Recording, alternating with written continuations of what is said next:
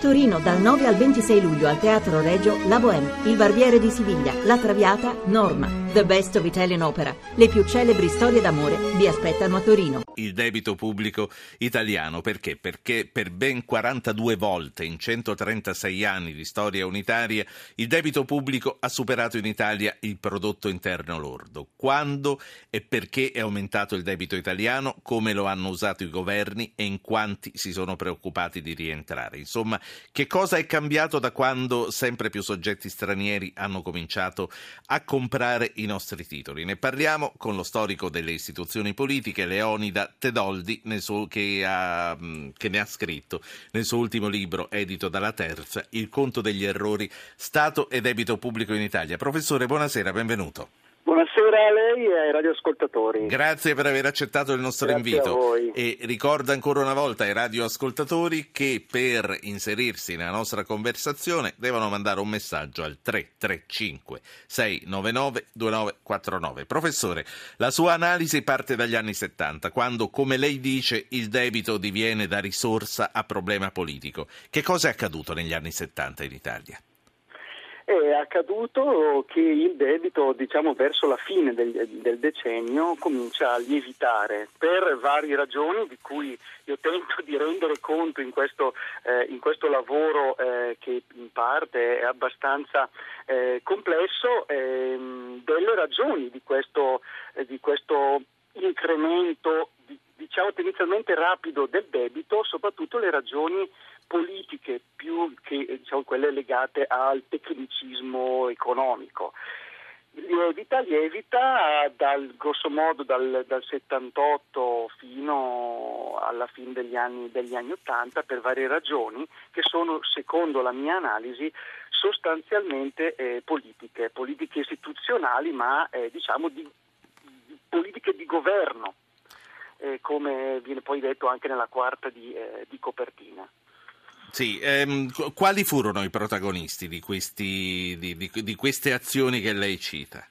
Eh, I protagonisti sono naturalmente da una parte eh, i governi, naturalmente, eh, da un'altra parte sono eh, ragioni anche non eh, necessariamente come dire solo interne ma anche esterne e eh, secondo ehm, la mia analisi anche questo rapporto tra chi governava e chi era, eh, e chi era governato. Questo è uno diciamo, dei, dei, dei, temi sui quali poi ruota anche, eh, anche il lavoro, eh, uno diciamo, dei 3-4 eh, temi che eh, sono, dire, si ritrovano costantemente nel, eh, nel, libro e che sono direi forti. Appunto, sì. Di queste è quelle che le dicevo, che è anche la ragione insomma, di alcune discussioni che vedo già in corso. Sì, allora intanto c'è un'ascoltatrice che ha mandato un messaggio come invito a fare a chi ci ascolta al 335 699 2949. Marina, buonasera. Buonasera, sì.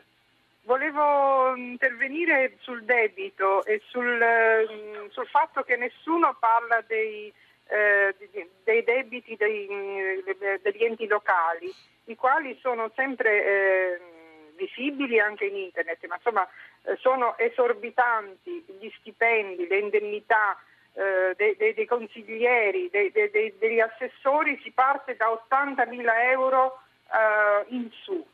Ora, mh, mm, se non si interviene a, a, legiferare per porre un tetto a questi eh, stipendi megagalattici, sì. queste persone useranno sempre e, e, esclusivamente le risorse dello Stato a fare ehm, regolari eh, no regolari, insomma eh, periodici eh, aumenti di stipendio e non fanno quello che devono Senta. fare. Noi abbiamo pag- pag- pagato la Tasi a, a Firenze non c'è una buca coperta, nonostante la, ta- sì. la, la Tasi si occupi delle, Senta, dei, servizi, dei servizi, capito? Quindi è una truffa continua. Senta, continua. Uh, allora, senza togliere niente alla spesa ipertrofica uh, dei, di certi comuni, io non credo che un assessore comunale guadagni più di 80.000 euro, ma non cambia niente. Il suo discorso abbiamo capito bene, forse esula un po' dal discorso sul debito pubblico che facevamo, ma mi ha fatto piacere che mi abbia chiamato. Buonasera Marina.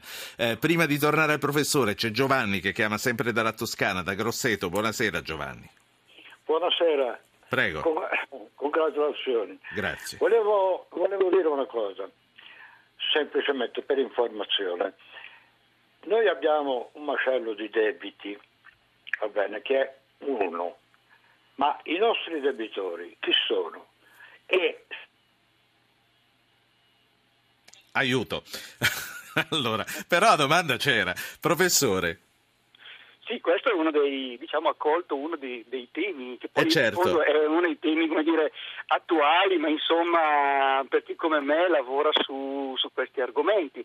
E, ehm, rispondo, tento di rispondere eh, brevemente. Eh, in realtà eh, i governi eh, italiani hanno vissuto almeno fino alla metà, grosso modo, degli anni 90, diciamo 90 95-97, eh, per essere un po' precisi, sull'idea che eh, il debito fosse controllabile perché era un debito italiano. Questa è una delle grandi specificità della, eh, del caso italiano che la, che la, differenzia fortemente, ad esempio, dagli Stati Uniti che hanno un debito elevato, dal Giappone che, ha, eh, che è un altro diciamo, grande mh, partner eh, economico, che però ha eh, anche una, un grande sviluppo e costante economico.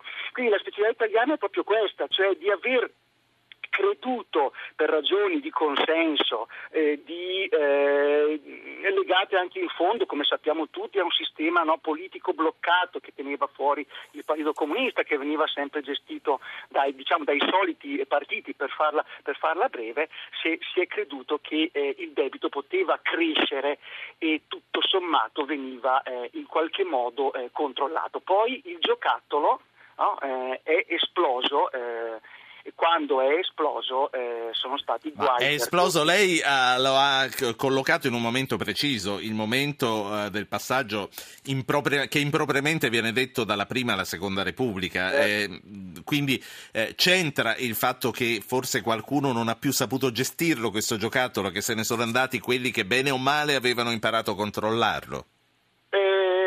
Eh, allora, diciamo così che sempre in breve per brevità diciamo, eh, di tempo, eh, quelli che l'hanno gestito hanno commesso, eh, come appunto io sostengo anche dal titolo in avanti, eh, molti errori, ma molti errori direi che, e questa è la, diciamo, la mia visione, eh, sono errori eh, in qualche modo calcolati, r- legati prevalentemente a ehm, dire, consenso, mettiamola così.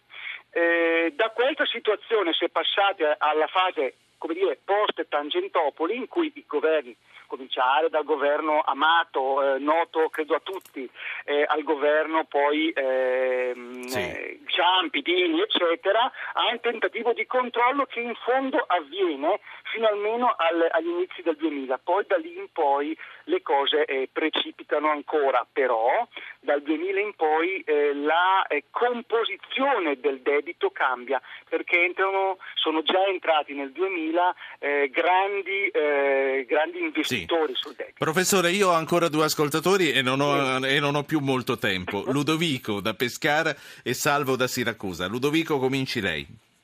Eh, innanzitutto buonasera a tutti, buonasera a tutti gli ascoltatori. Avevo una domanda da fare.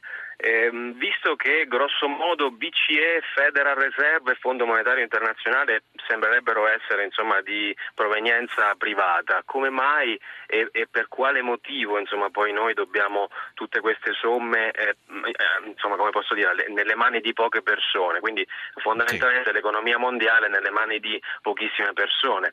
E, e se e semmai si fosse considerata eh, come posso dire, l'esperienza del presidente dell'Ecuador che eh, si è comportato in un certo modo verso il debito statunitense definendolo immorale in quanto il debito eh, sì. tendenzialmente va sempre a crescere e mai a Domanda diminuire. chiara, faccio parlare Salvo e poi il professore. Salvo, buonasera.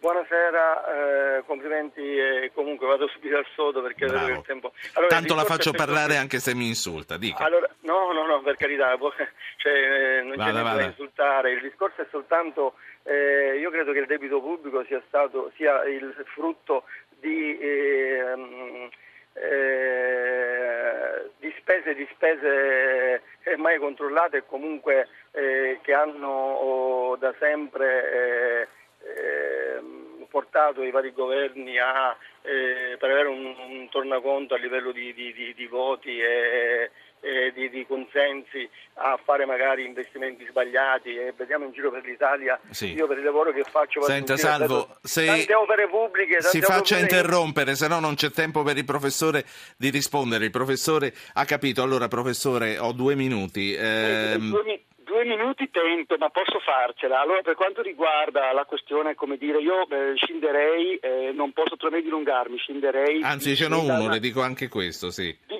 BCE da, da, una parte e Fondo Monetario eh, Internazionale che effettivamente è come, in sostanza è come ha descritto il, eh, il radioascoltatore. Quindi sono problemi che esistono, sono fatti non, da questo punto di vista, quindi bisogna lavorare molto, c'è chi presta i soldi come il Fondo eh, Monetario Internazionale e i privati sono gran parte, diciamo, per non dire il tutto. La BCE io però la, la, la scollerei da questo diciamo, eh, gruppo perché è una questione un po' più, eh, un po più impegnativa è un po' più impegnativa, poi è un'istituzione all'interno anche di una eh, certo. eh, comunità, di un'unione, eccetera. Di cui facciamo parte. diverso sì. di cui non possiamo dire, parlare ora. Eh, per quanto riguarda invece seconda, il secondo intervento, sì, eh, ci, sono, ci, sono, delle ragioni, io le, le, descrivo, le descrivo perché sono ragioni peraltro anche molto note de, della crescita del welfare. Senta, state, allora, siccome la sigla è partita, io rimando tutto al suo libro che è edito dalla Terza, si intitola Il conto degli errori, Stato e debito pubblico in Italia dagli anni 70 al 2000. Leonida Tedoldi, storico delle istituzioni politiche. Grazie per aver accettato ringrazio, ringrazio il nostro invito. Grazie.